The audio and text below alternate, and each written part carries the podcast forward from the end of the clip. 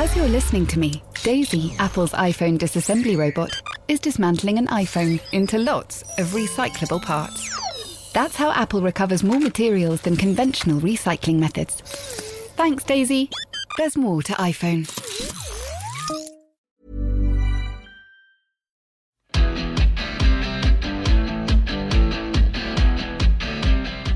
Everyone, and welcome back. This is The Ruck from The Times and The Sunday Times. Thanks so much again for joining us. It's the first Ruck of 2023. World Cup year is upon us. I'm Will Kelleher, and apologies if I sound a bit groggy and full of cold. After one day back at work, I think I need a break again. But never fear, if I'm lethargic, then my two guests will pick up the pace. First, Stuart Barnes. Spent a lifetime at Fly Half doing that, didn't you, Stuart? How are you doing? I'm doing very well. Happy New Year to you and everyone else. I would like to think uh, I spent about 10 years dithering, working out which way to go. But I got somewhere in the end. yeah. Where, I don't know. And also joining us down the line, and we're not in the studio today thanks to the train strikes, um, is Stephen Jones. And we were just talking off air, Steve. Come April, we reckon this is your 40th year as the Sunday Times correspondent. Over the hill, what do we think, Stuart? Well, the, look, Murdoch keeps ringing me, rings me about every, Mr. Murdoch rings me about every couple of weeks. Said he's still okay, still going. like a piece last week. He said, give it another five five more years, he keeps on saying, which is no way I'm going to do. But uh, no, I don't like, uh, not a big thing about anniversaries, mainly because I forgot my wife's birthday as well. But um, uh, it's it's it's a big number, but I, I love it well as much as I ever did, and all I ever wanted to do was to work for a newspaper, and I work for the big, the biggest and best. Well, it's an ama- it's an amazing thing. I, Steve interviewed me a thousand years ago when I was playing, and he had an infectious enthusiasm then, uh, and I think he loves the game even more now. And God knows he talks a load of rubbish sometimes, but my God, his passion for the game, fantastic, Jonesy. Thank, thank you, Barnsley. I, I remember the interview, uh, or at least remember one of them. It was in Bristol. When I listened to the tape, there was a, con- a continual refrain. Could you bring another one of those, please, mate? With Bar- that Barnsley pointing to the empty bottle. it was stellar in those days. Uh, that those were the days. But uh, look, rugby's rugby's huge now. It's not it's not um, as orderly as it could have been it's all every bit as frustrating as it always was. But you know, this year, boys, um, we got World Cup, we got Six Nations, and lots of stuff happening. Hopefully, the administration will finally wake up. So, no prisoners in 2023. Yeah, perfect. So, Stuart, you and Steve were actually at games over the the Christmas and New Year break, where Alex Lowe and I were having some days off and stuff like that. Where where did you make it down to, Barnsey? Well, I'd had New Year's Eve off, um, but the 24th I was in Exeter. Um, and that was the second game I'd seen the Chiefs in. Um, and I thought it was, they, they beat Bath 15 10. And I was queuing for the, the VIP bus to the media parking afterwards. And everyone saying, what a great game that was. And I thought it was awful. I thought it was a game with the referee blowing whistles one team kicked to the corner. They went for a driving line out. Occasionally they scored, occasionally they didn't. The other team got a penalty. They did the same. I thought it was the worst of rugby. Yet it's always fascinating because if you're committed to your team, the fans of Exeter, because they won, thought it was great. The Bath fans thought it had been exciting and their team were brilliant. Um, and it was an interesting reminder that uh, there are many ways to look at life and rugby. Yeah, look, very interesting what you say, Stuart. I, I, I interviewed Ieuan Evans last week, and we were talking about lovely rugby and the Welsh heritage. And Ieuan said, and I agreed with him, that actually you give you, you give loyal fans the choice of a 3 0 win or a 28 26 defeat. They take the win every time. And I guess that's something we don't we don't have to accept that, you know, boring rugby as journalists. But I just think we sometimes forget that that uh, you know the Exeter fans went away happy and uh, worried about the level of performance or the or the greatness of it afterwards. Well, Steve, they must have been a bit worried at the game you were at. Uh, Saracens absolutely demolished them the other day when you were at the StoneX, didn't they? Yeah, I was talking to Stuart about this, and he, one thing you have to remember, Will, is that whatever you thought the conditions were like on TV, they were nothing remotely like it. It was like a hurricane. the wind was so capricious that balls would be up in the air and they'd actually move two ways before they, came back to the ground. It was lashing with rain, freezing cold, and it was um, in its context, it was one of the best bad weather performances I've ever seen. Uh, you, we all thought there would be a lot of mistakes, a lot of bad kicking. Saracens played as if they were playing on a windless day in the in the Sahara Desert. They were absolutely wonderful. They fit they fitted their game plan completely around the conditions. They they put away a, a, a Exeter club, which is a great club, not maybe not a great side at the moment, but certainly came to compete. And I was actually uh, in awe of it afterwards. And, and I don't think even the coaches of or, or Owen Farrell, who spoke to us, uh, could believe how well they played. Yeah, I, I, blame my cold on the one day I did actually do a game over the Christmas and New Year was the Bristol Harlequins game at the Stoop, which was moved from Twickenham. Luckily, I was ensconced in the warm, but that was a lashing old day that as well, and had the whole Joe Marler situation that people would have read, read about in the Times. Um, but we'll get into the Premiership in a minute. Uh, but just as a marker for your card for today's podcast, we've got loads to get into. We'll take you through the latest from the Premiership, recapping the weekend that was gone and looking forward to the one that's coming. We're going to chat to Saracens and Wales centre Nick Tompkins after, as Steve was saying, his fine club win over Exeter the other day. And we'll delve into a little bit of England chatter with Steve Borthwick, the New England coach. We've got to get used to that, making changes to his coaching setup. And of course, for the first time in 2023, but not the last, we'll name our god, goddess, or maybe a devil of the week. A festive round of Premiership action. He had some really high scoring, big victories for Saracens and Sale, and also a, a grubby old one, 8 6 Gloucester London Irish, a Bath win in there, which uh, uh, rare to come by sometimes these days, but they've moved up the table. And I was looking at the table actually, guys, and there's 10 points between bottom, Bristol, and third place, which is remarkable, really. So a whole load of moving over the next few months. But let's start where you were, Steve, you were very impressed with Saracens um, and their wet weather win. But yeah. you make of that from the telly? Well, I was glad I wasn't sitting alongside Steve for once in my life. I thought they were magnificent. I, could see the conditions were awful. I could see the control. I, like Jones, I was thinking that th- this is one of the best horrible condition rugby I've seen. There was a, mm. a, New Zealand game where they beat the Aussies 43 3, I don't know, 20 years ago. Yeah. And I was in awe of it. But this one was different. This one was fascinating because Saracens are um, making a mockery of those who have said now that they're a sort of just a hard, attritional, spirited club. The balance to their game was excellent. And I haven't always been his biggest fan, although he has been my God of the Week once this season. Um, but I was sitting with a friend having a glass of wine, and I just said, Jesus Christ, Owen Farrell is doing everything. His, his kicking for territory, his pressure kicking, his uh, technical try assist, uh, sort of a straightforward one, beautiful missed pass, and then the one sort of reverse pass. He did it all in those conditions. And what I, more than anything else, I noticed that Farrell seemed to be smiling throughout. And it does take me back to the England cricket team and what uh, the, the management and the captaincy are saying if you enjoy yourself, it makes it so much different.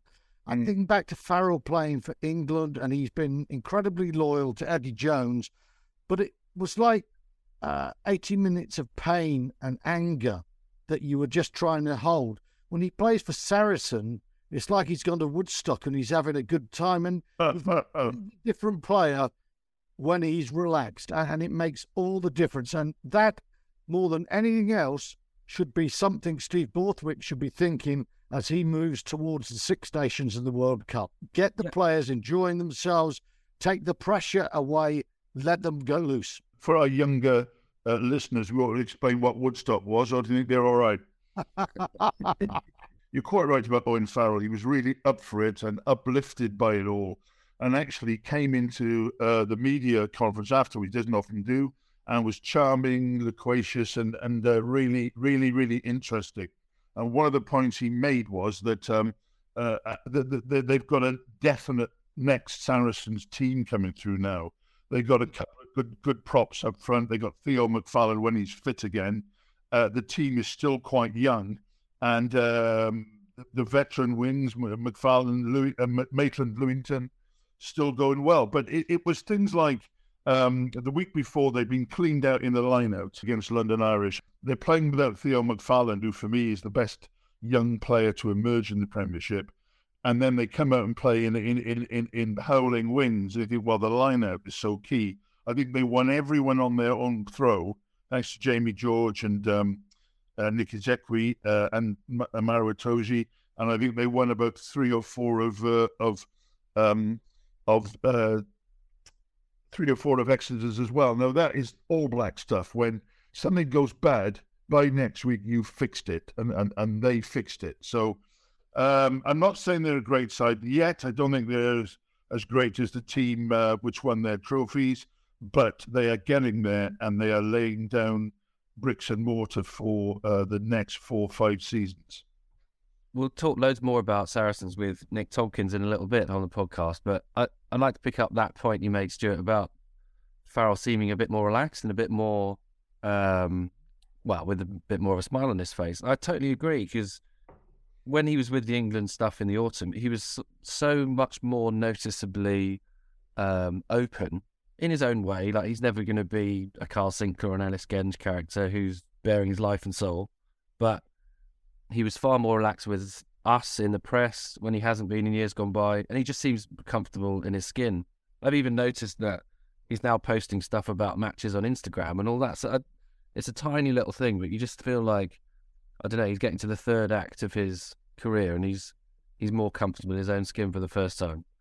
Um, I can't I can't think will of any fly half or any rugby player who hasn't improved for being relaxed. Relaxate, but the, the trouble is we have so many coaches, and they're telling you you you've got to shift this way, and you've got to make this many tackles, and you've got to hit this many right.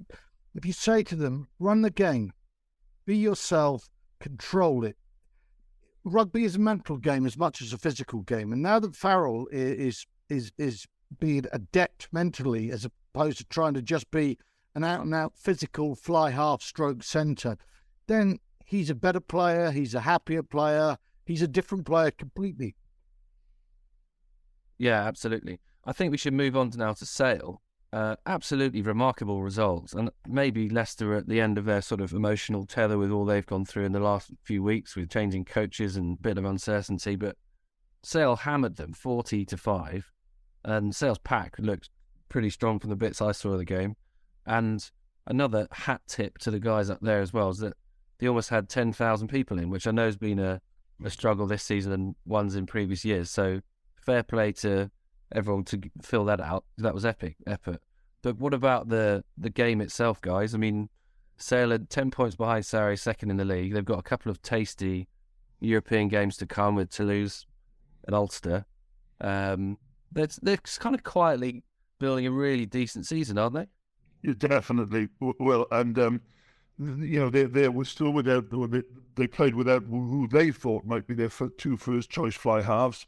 Um, but what what I was impressed by was, okay, we we knew certain people people would be playing well. I think that they must. Uh, I'm not even sure whether they will, but I think they must give Manu Tuilagi at least a couple more games before they discard him on his autumn form. But I thought he looked far fitter and quicker. But it was players. Let me just bring up one person. Simon McIntyre, when he was at Wasps, was noted throughout the Premiership for being one of the worst collapsing tight head props in in the sport. And I can remember people remember Gary Gold when he was coaching Newcastle coming in and uh, berating this Wasp tight head prop. Well, he's changed to loose head prop, and I thought he was absolutely immense with in the scrum with the ball in hand, and certainly anyone with any uh, or vision would, would, would be looking at him uh, as a as a England squad player, fringe maybe. I thought he was incredible, and I thought, uh, and again, you know, Luke James, Sam James behind the scrum. They're not household names, but I have never been there without thinking, blimey, here are two guys who are thriving in the modern era. But Stuart, they would have been, they are so skillful and so clever. They could have played in any era. And I absolutely love both of them. Yeah, they're very understated players, aren't they? And I think that's one of the things about Alex Sanderson. Uh, there's no trumpets, there's no great ego. They're just getting on with it. And I, I felt that they look, they could be the, the the only danger perhaps to Saracens because they have a scrummage that seems intent on, on dominating and not um, kidding referees. I'm fed up with collective yeah. scrums and nobody knows what's going on. Sale are going for it. So that would be the one thing that I would say about it. Second thing, which is a broader point, is Sale are undoubtedly um, one of the leading clubs in England in the second round of Europe. They scrummaged very well. Their pack went quite well.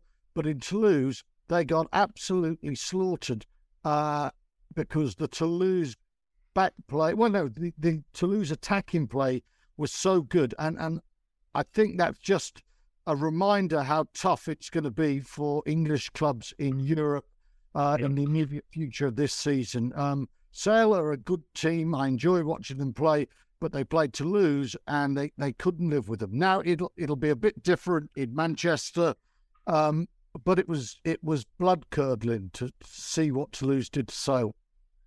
Let's move on, lads. To I mentioned that game I was at um, just after Christmas, the Quins Bristol one, and it was funny that because after it, uh, Pat Lam was talking about them moving off the bottom and a big result, and when you're at the bottom, people start chattering, and it's maybe not anything that you're doing wrong. It's just a competitive league, and obviously because then they had a bye week over New Year, then they've ended at bottom again. So it's a funny old league at the moment, isn't it? But Quins have had a bit of a, a rubbish couple of weeks, haven't they? With the Joe Marler thing uh, that we can talk a little bit about um, in that Bristol game where he abused Jake Heenan's mother um, and then copped a ban. Uh, it was six weeks, reduced down to two, with four suspended for the rest of the season. But then the, the following weekend, a few days later, um, Northampton absolutely took them to the sword, didn't they, with an amazing 46 17 win. So Quinn struggling, Steve, a little bit. They've they're still third in the league, but they've had a couple of those results that have gone against them. Yeah, I think they've had they've had a few players out. They've had um, uh, Esterhuizen is not quite the player he, he was for them at the moment. Maybe that's something to do with the absence of, of Marcus Smith or maybe that makes it better.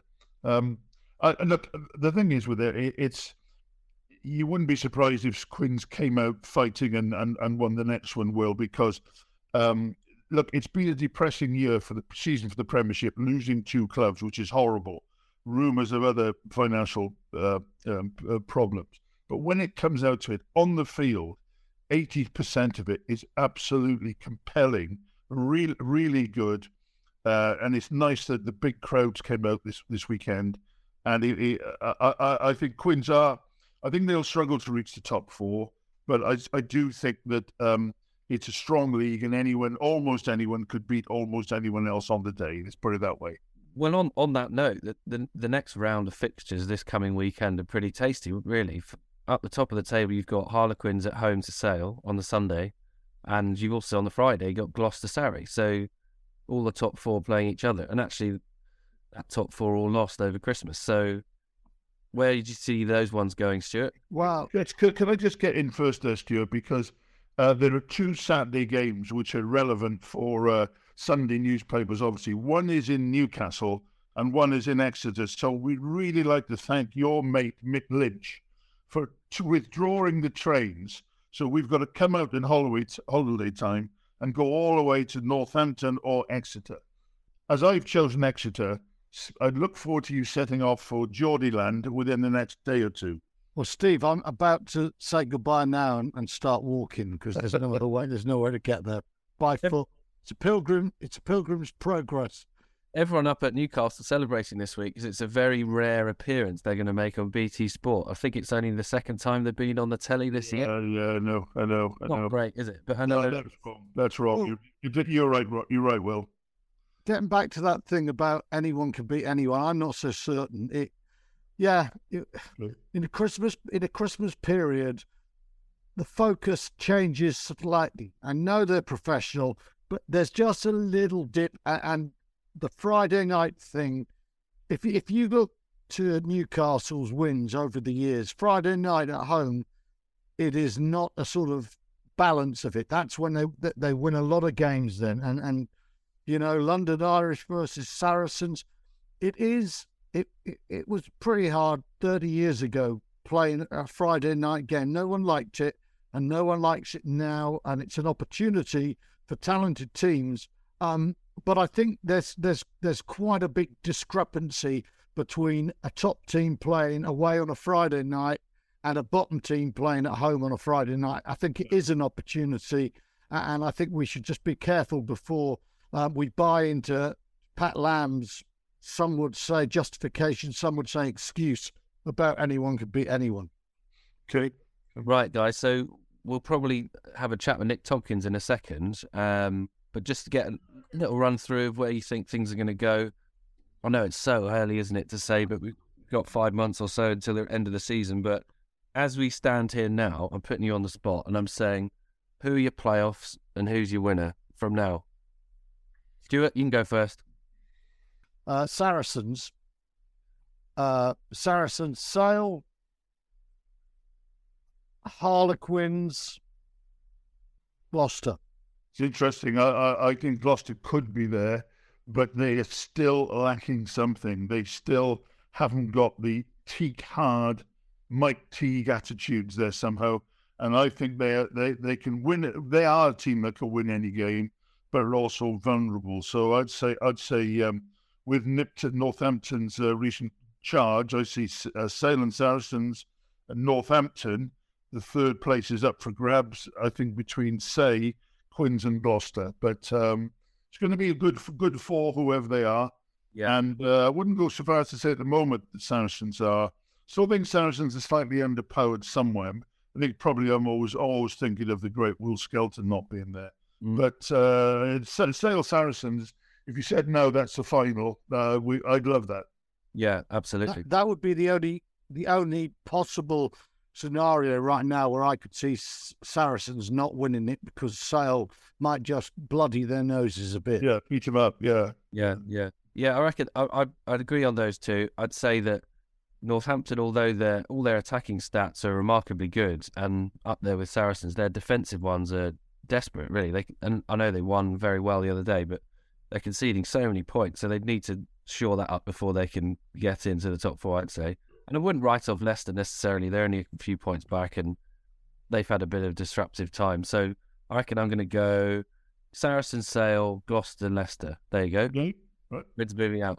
Right. So next on the podcast, we're going to chat to Nick Tompkins of Wales and Saracens Centre. He's been standing alongside Owen Farrell. So tell us a bit about that and his prospects for the Warren Gatland Era Mark II and everything else. So that's up next on the podcast.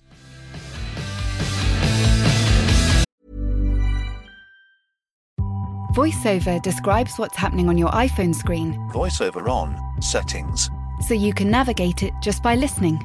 Books, contacts, calendar, double tap to open.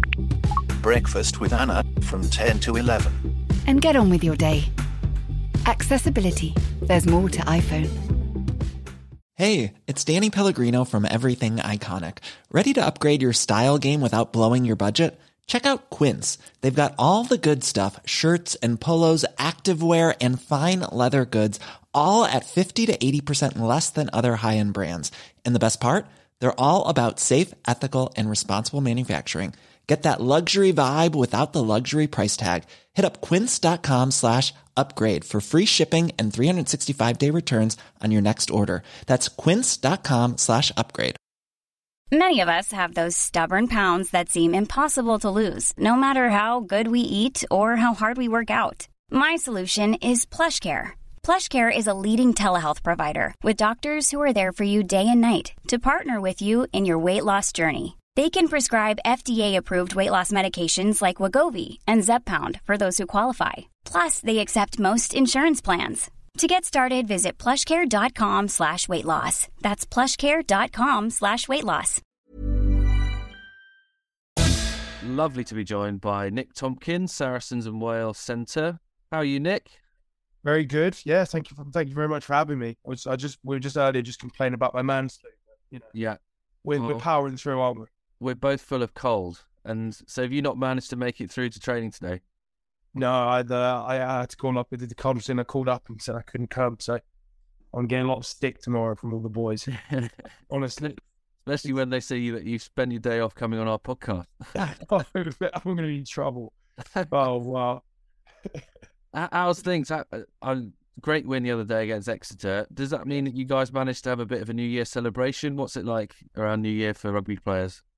Yeah, we um, mate, it's been pretty like it's been pretty decent this year. So we had uh, our, our game against London, which wasn't great, but still, the timing on it was was meant that we could all go home to our families for a couple of days, and then we had the New Year's game, which is a great time for us uh, if it's a home game, and it was, and then got the win, which was really satisfying. And then yeah, we we all I think we all did our own thing, went out, saw our families, uh, had a bit of a party and stuff. So yeah, it was uh, it was it brilliant how it worked out, and um, the the game really helped uh, all of us kind of we well we needed that after after what what went on with the London game. I think we needed a bit of a response.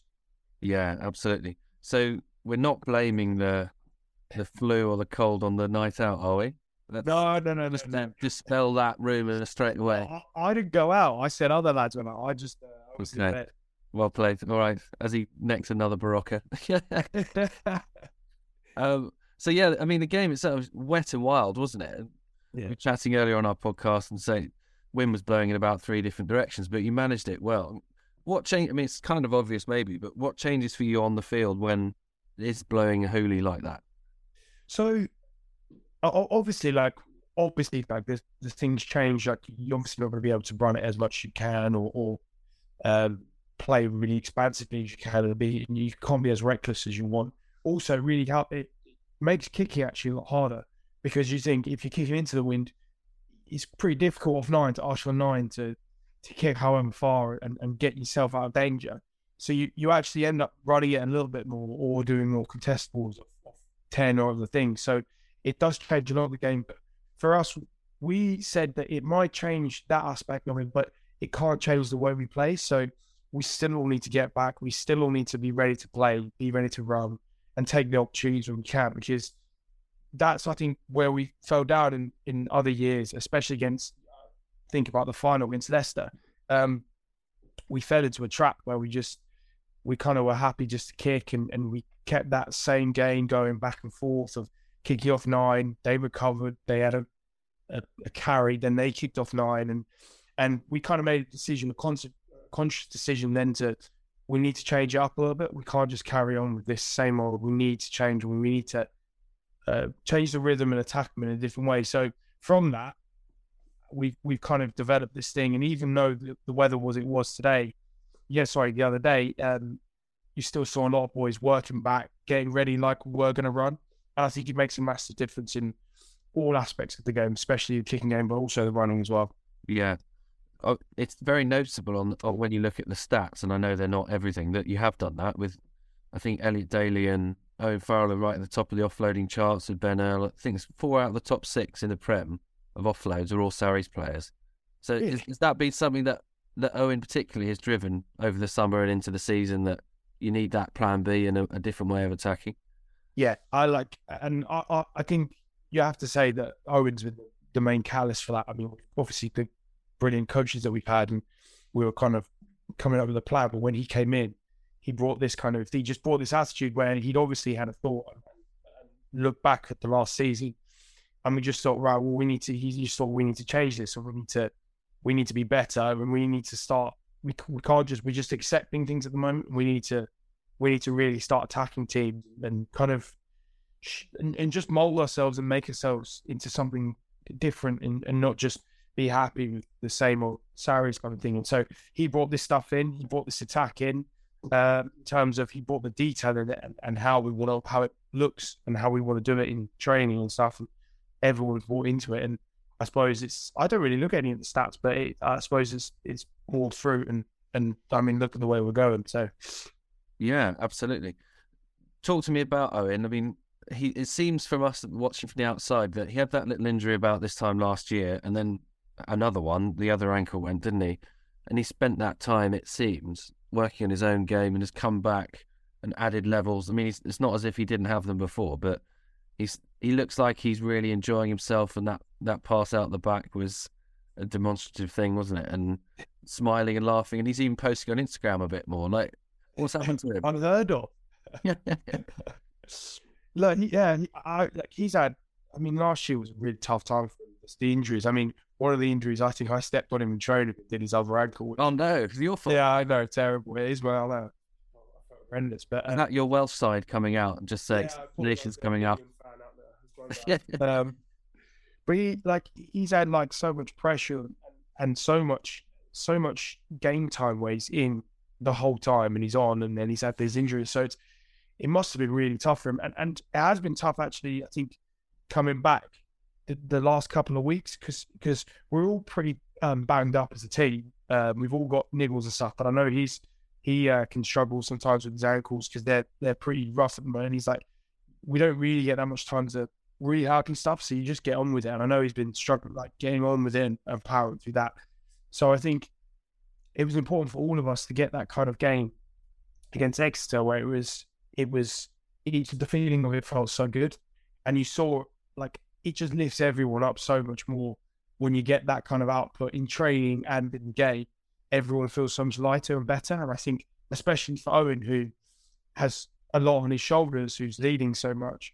Um, you want to show him and, and you want to like you want to perform for him and, and train for him and make sure you know he gets as much out of it as you do. So, but that shows, I think, just shows how he felt about what the hell the team's at at the moment, especially after that game. So it's looking good. We were pretty, we were pretty. We had to have a couple of honest words with ourselves, and um, even though it was only one loss against London Irish, but we had to have a conversation where we've been coasting through training a little bit, and we've been coasting through it a little bit. So we needed that conversation, and I think it's been a good thing because, well, look at the response, but hopefully it continues. So I think it's going to be a good thing. But it's, um, yeah, yeah, yeah, yeah.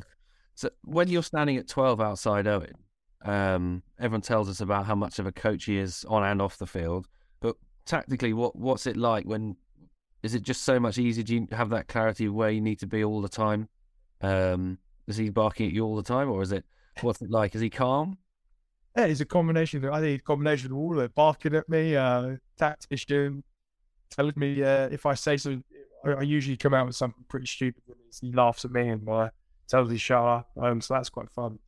I think for me as a 12, um, like got one of obviously the tactician, obviously that side's going to be amazing. His motivation is pretty special, right? Like when you're lined up and you're getting ready and you've got these guys in front of you, he's like, he's like, let's go get, let's go get, it. and he's pointing around, and like, let's go, and he's and he's like, the way he brings me along with him, like it just gets you up, and like to have that, you don't have that usually as a ten who wants to go out and, and battling people will really go from, which is like it just it makes you want to be like, yeah, like don't want to get, I want to get on side, I want to get with that. So it's um it gives you so much confidence in that area, which I, I think is unique because there's a lot of tens I've, I've played with unbelieving tens that do run the game just like as well, and they're just they're fantastic and stuff. But there's not many that I've met who have that kind of fight hunger and that side of it. Yeah, absolutely. What about your own game as well? I mean, you, you seem to have settled nicely into that role at 12 where you, you, take the ball to the line a bit off the first phase. As the old Brad Barritt line, wasn't it? With in the early days. Are you, are you enjoying yourself at, as the ball running 12? Yeah, I, I love it. Like, I, I love every aspect of that. Taking it to the line, um, giving out the back, giving it to the tip, or, or carrying myself. I, I like, I can't think of anything better for me because it just get like that's why I love doing it. I want to get in the game and I get to do it off first page. So I get, I hopefully get to do it a fair bit.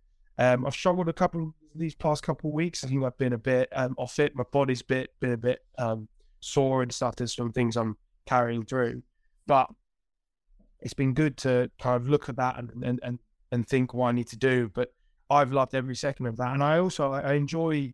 I want to get better at, it, and then I look at there's some players out there that I look at who, are really good at it. Dingwall is fantastic at it for Northampton. Uh, so is Hutchinson as well, Rory Hutchinson. They're both very good at that, taking it to the line, pulling it out. So I think I love that that aspect of of of that game um, a lot, and just trying to get as best I can at it. It's a, it's a funny opposition, isn't it? Twelve. I mean, it's it's one where when we have to play our fancy rugby and pick teams of the year or teams of the season or something like that, it's always a weird one of what sort of 12 do you want? Is it a sort of playmaking? We know it obviously plays a bit of 12 for England, doesn't he? And 10 for you guys. But then you've got your sort of Manu Tuilagi types or your Andre Esterhuizens, and then you guys and Dingwall and Hutchinson, you mentioned, not big lads, but they're dynamic and they're playmakers. It's a weird position, isn't it? It's sort of all things to all people inside centre. Yeah, I think yeah, exactly. I think you need.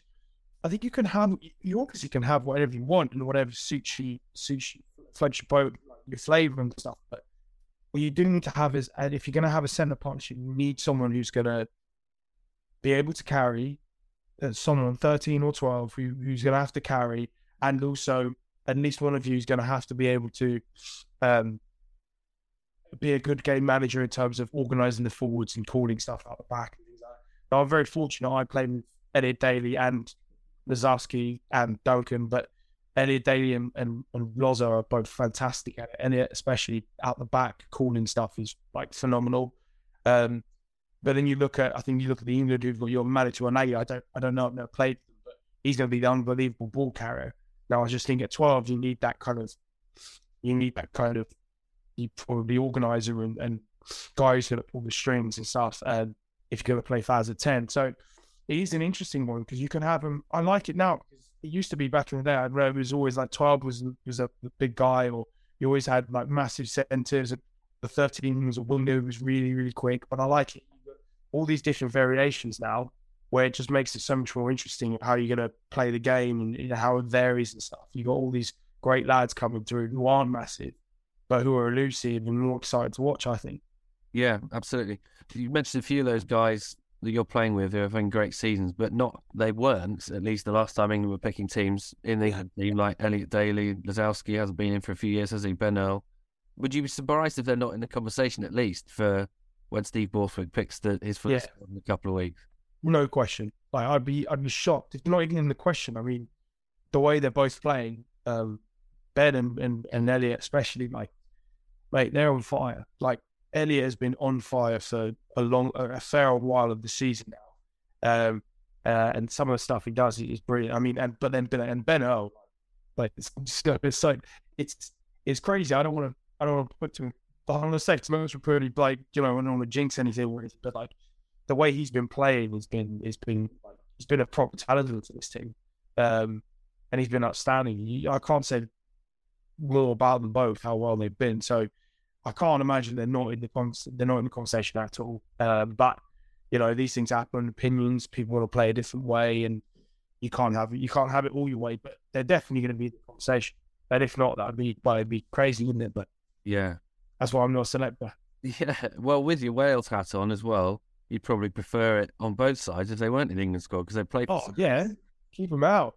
I'd tell them to their face. yeah. Where where are you on all that? Because obviously there's been a change with Wales as well, with Wayne Pivac leaving and Warren Gatland coming. And I know yeah. that Wayne was a guy that gave you your first cap and all the others after it. So do you feel a little bit of I don't know? Do the players feel a bit sorry for him that it ended badly for him at the end of last year? Yeah, I think I think well, hundred percent, all the players will feel sorry for him because I think we'll feel like we've let it's part of our like you know we've let him down. You know, we've we've this has happened and it's partly our fault. So I, I, definitely think that. I mean, Wayne was a great guy, a really nice bloke, um, and and and like I, am forever grateful for everything he did for me. He gave me my first chance. So I mean, I'll, I'll forever be grateful to him and everything he's done. Um, and he's brilliant for me. So I'd always say that to him. And I think later down the line, I'll drop him a message and say that I still want to straight away. Um, but in terms of um, well, I, I, don't know anything. I haven't really heard anything. Uh, I haven't not expecting to hear anything, but um, it's I suppose it, it's it's exciting really. I think that's like it's it's all it's all very unknown. I don't know who they're bringing in. I think there's rumors of people, but Gatland seems like I mean I've, the boys that I've spoken to way before about how yeah, good he was. So I mean it's really exciting to to see what he's like and how he he operates because obviously I mean man's on that many lines and stuff like that. It's going to be fantastic. So yeah, I'm I'm really excited to see that. It'll be really good. If I've heard rumors of defense coach of Paul Gustard, maybe. I think, I mean, I know him personally and he was fantastic. Uh, Sarri, he's properly good bloke. So he'd be very good if if if that was the case. But you know, anyone will be good. So I think with under Gatland. Yeah, absolutely. Well, it's it's a funny one, isn't it, for you guys based in England? And I know that there's going to be a hell of a lot of change in Welsh rugby over the next few years. But can you just explain like how difficult it is when you are picked, when you're flitting in and out? And I know that certainly Wayne would look towards the, the Welsh-based player if there was a 50-50. I mean, there's been a couple of times where guys like Callum Sheedy haven't made squads and stuff because of the fact they can't train a lot. Is that just quite tough when you're having to flit in and out? Yeah, I, I find it really frustrating because I think it's more to do with politics than it actually is to do with the common sense and logistics of it, and and that really frustrates me because yes, we might miss maybe a week um, here and there, or maybe a game outside the window, and that is tough. Um, but I mean, I just think I, I, think because of the politics, it really hampers the player and it also hampers the team. I I I, I think I, am a massive advocate for players having proper autonomy and, and being able to play in, in both leagues. I think if you, you can't argue how good the, the product of the Premier League is, and the players that have played there, Josh Adams come back, he's been he was fantastic there, and I was fantastic out, out, elsewhere.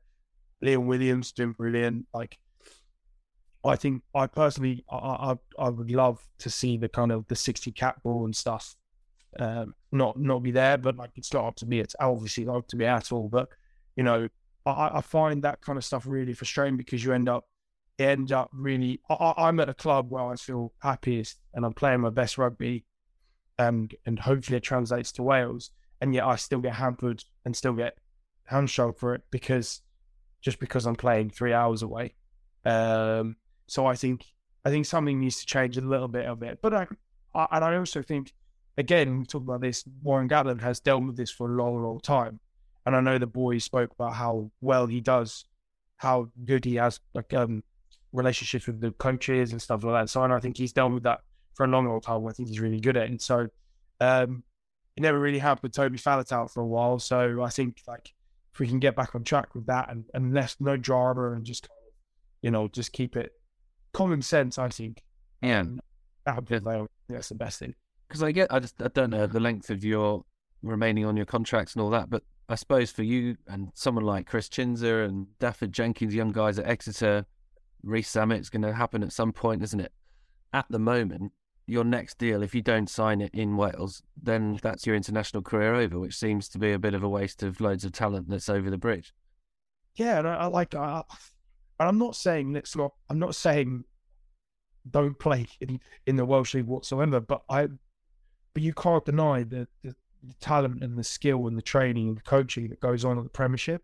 Um, and the fact that these lads are going to be playing in the European Championship and like getting all these experiences and stuff. And I think, I, I think I think it's just, I think both avenues should be open. And like you said, these boys are now going to be put in a difficult situation. I don't know what they've done with their contracts, um, but they're going to be put in a difficult situation. They're going to have to choose either to play for the country or, or, or play for the club. And I think it's going to be difficult. And that frustrates me because I, I feel like I feel like there should be both. You know, you should be able to do both. And I think, I think in the end, in the long term, I think Wales would be better for it. Yeah, absolutely. So we're, we're turning into 2023, um, which is a huge year for everyone, isn't it? With all sorts of stuff coming, with titles on the line, World Cup, everything else. So to sign off, I'm going to jump this upon you. Your one wish for 2023 doesn't have to be a New Year's resolution, doesn't have to be a trophy or anything. But uh, what's Nick Tompkins' one thing? what did you say? Sorry, not being ill. yeah, that might wish on the field, what would you what would you say? What would be the one thing that if you this time next year you think really proud of achieving that? I mean, how you got to win the World Cup? Is the question like, easy? It's easy. More so than uh, the comeback title win with Sarries. Well, now you're trying to. You see, now you you're trying to put cameras vision. No World Cup. Yeah, that was yeah. It'd be nice that it would also be nice to tell what to to to get back to a final with Sarries and and and do the business. That would be pretty awesome. Maybe it, you know, yeah, maybe one day try and uh, do the double one day with the European and the Prem. That would be amazing. Yeah, I'm trying to remember now the times that you made the bench for one of the European Cup wins. Did Yeah. you? Yeah, yeah. I, I was always in. Yeah, always kind of in and around it. Uh, I've been on the bench for what was it the championship final? Maybe one or two of them. Okay. Got on, got on for one of them, then in Prem. So I can't really claim it. That's probably. Okay. It'd be nice to start, but Yeah, perfect. All right, well, th- there you go. World Cup winners, Wales. That'd be a hell of a thing, wouldn't it? I don't, lost- don't quote me and say Nick Tompkins expect Wales to win the World Cup. That's, expect I the feel world- like I feel like that's going to be the no, no, no. Don't worry. I Don't wish. Well, really appreciate all your time, Nick, and um, hope you get better soon. We're both snivelling, so we'll next time we meet, we'll be full of beans and everything else. But Thank you, pal. best of wishes, wishes and everything else for the new year and Gloucester on Friday night and everything else. Appreciate you, mate. Thank you. Right, great there to hear from Nick Tompkins. They've got Gloucester on Friday night. Should be a belter for Saracens. But up next, let's chat a bit about England. Uh, Steve Borthwick, the England coach, has been busy changing up his coaching team, guys.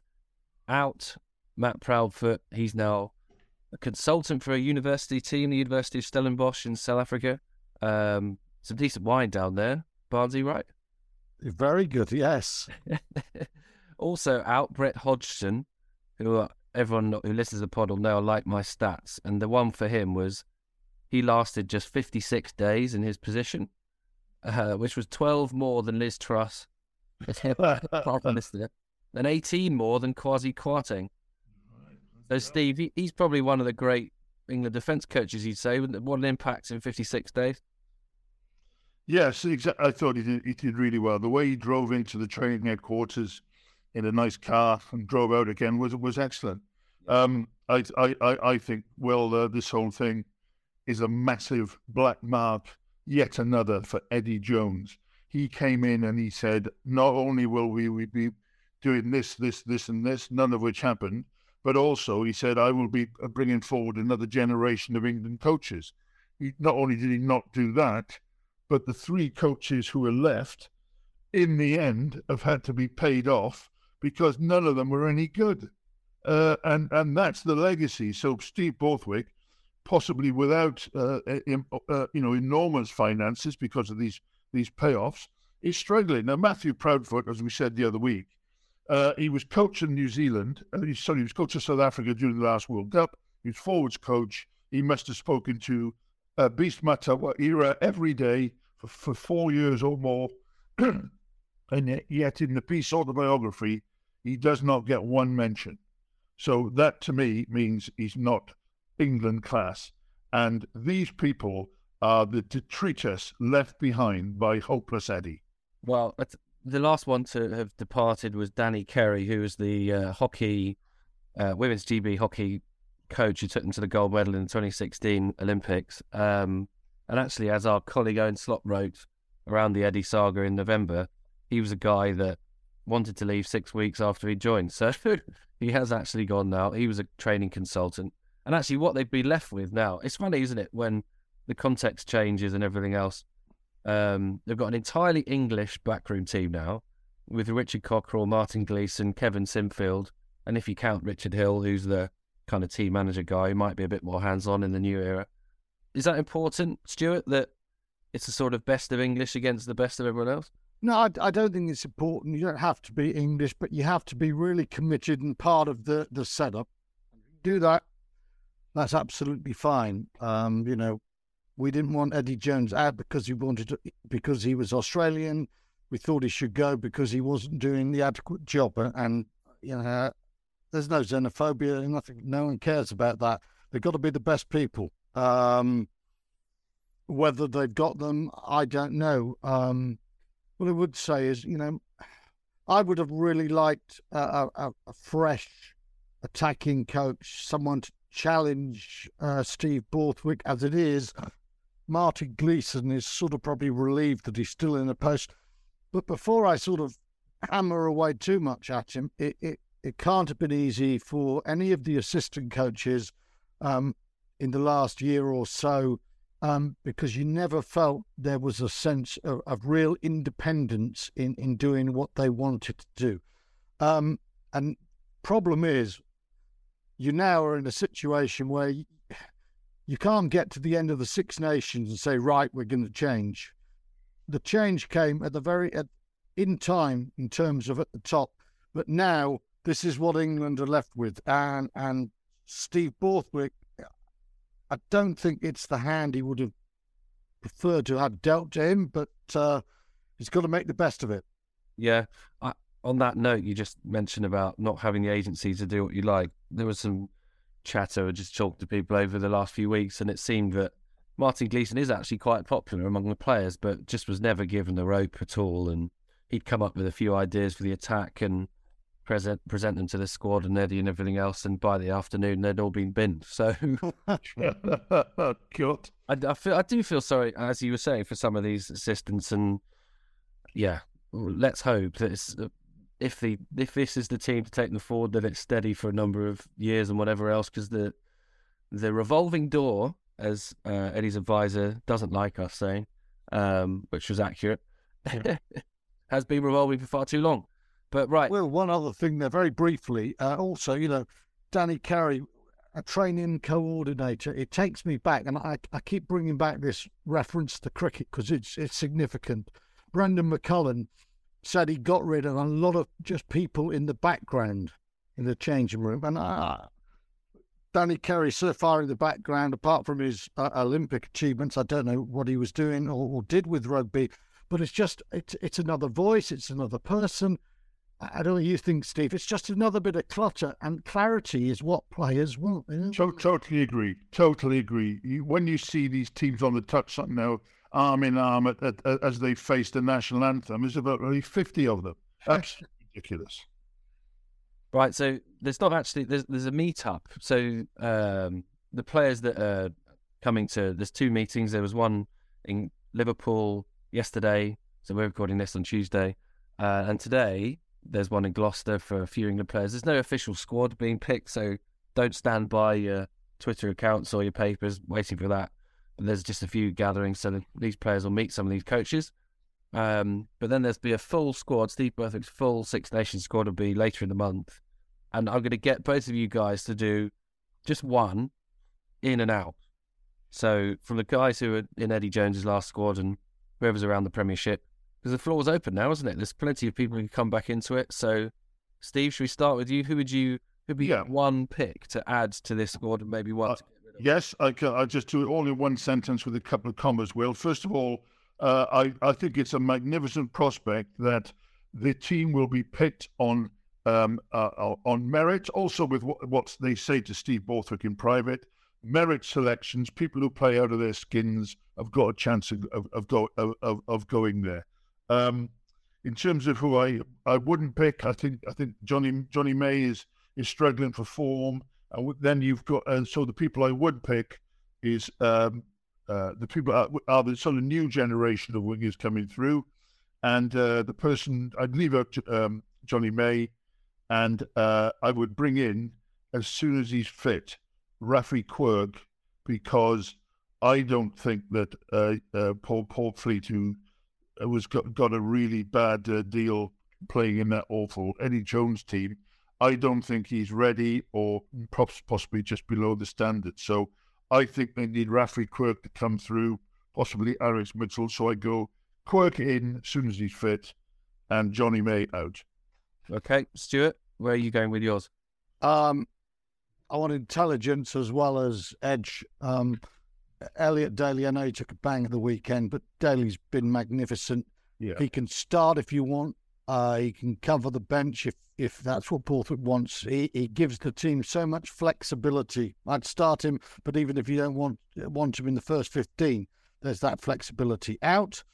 Um, nothing against him as a player. I think Ollie Chessum is a fine player, um, but he's one of these blokes who's uh, sort of he's a pretty good second row and he's a good back row England have got people like Tom Pearson coming through to push a back row that is loaded with talent already. We don't need versatility at the moment in terms of second rows and back rows. What we need is a second couple of second rows who are big monsters in, in the Launchbury George Kruis style who will counterweight um, Maro Itoje, who's not quite as big. So, you know, I think Daly comes in Chessum goes out, but only because he's a very good rugby player, you've got so much in the back row and he doesn't give you what you need in the Yeah, second yeah. row.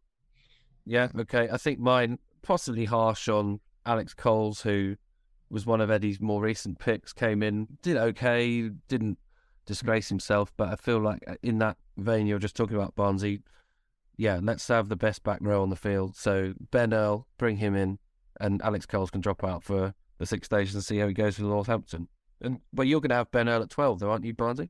I am, yes, because Steve Borthwick is gonna, you know, he's gonna come back from Woodstock, and he's gonna see the rightness of trying. But Ben Earl, um, a couple of weeks ago, he played so beautifully standing at twelve. He's got such pace. He's got great hands. There is nothing wrong with thinking outside the box. Hey, and if it doesn't work, well, so be it. You could put Dan Kelly in the squad and see what's going on there. You could have a look at Manu Tuilagi. But we haven't sorted out this 12 issue for a long time. So, you know, what the hell's wrong looking at him? And if Farrell's going to be the 10, then the Ben Earl situation, knowing what his mate does, and, and Elliot Daly makes eminent sense. Well, well, I think I, uh, I think that's great, uh, very interesting from Stuart. I've been thinking maybe someone along the same lines, and, and I just think they could give Dan Cole a go at fullback. I thought, yeah, I, it's a good, it's a good thought, Steve. I like it, He's not the fastest, but he's got something about him. like it. Well, I think that the Ben Earl at 12 thing would be a hell of an experiment. He's only got nine, five tests, proper tests to, to go through, hasn't he, Borthwick, before they get into the warm ups. But fascinating. We'll see what he does. That's the proper squad's going to come much later uh, in the month, so we'll cover that off as soon as it gets there.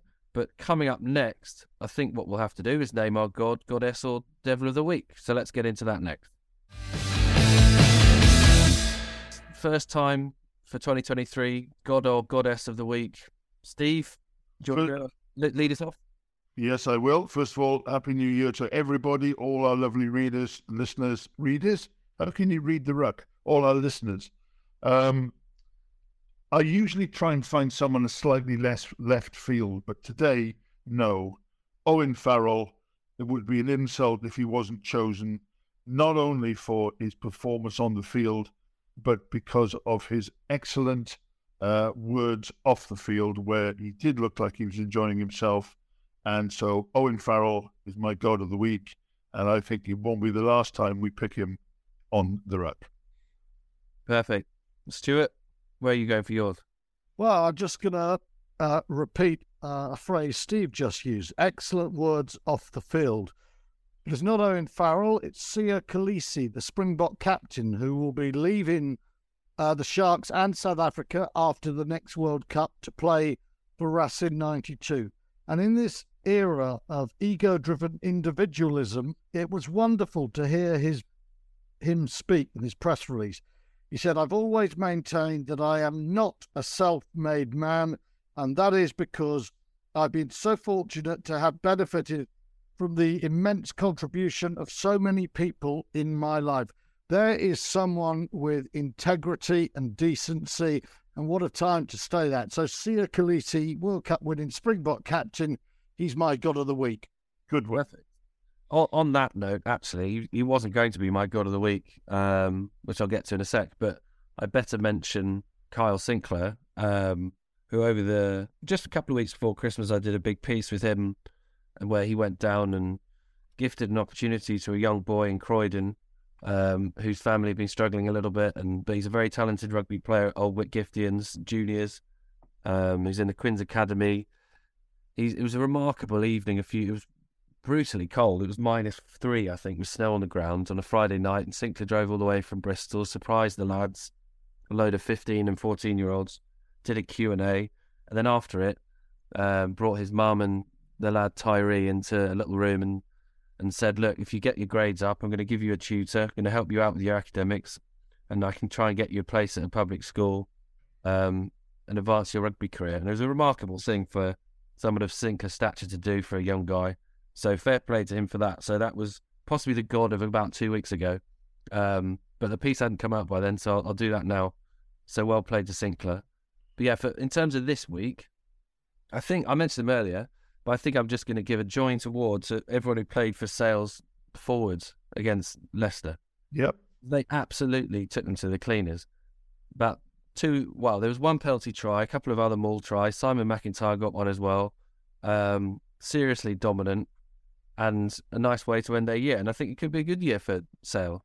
They might not get all the way through in Europe because they've got one of the best teams to play against in Toulouse, but in the league, they're a coming side. So there you go. Sale Sharks pack, you are a joint, joint gods of the week. That has been our first ruck of the year, the World Cup year. We're going to be doing them all the way through. It's going to be a very busy year, isn't it, lads, with World Cup warm ups through August, and then a World Cup at the end of it. And by I don't know. This time next year, we'll have a new World Cup champion and everything else. But for now, thanks so much to Stuart Barnes. Thank you, Will. And thanks again to Stephen Jones, turning into year 40 and fresh as anything that he did in 1983 or whenever else. I'm just going to Gloucester to speak to Mr. Sinfield. Yeah, there he is. So, yeah, stand by if you if you're on your Times app and everything else and buying the paper because there'll be a big chat with Kevin Sinfield. He's up with England um, later today on Tuesday, so Wednesday's paper there'll be a big chat with him, and he's always good value. So stand by for that. But for now, that has been the Ruck from the Times and the Sunday Times. Please follow, please subscribe, tell your mates, and we'll see you all next time. Thanks.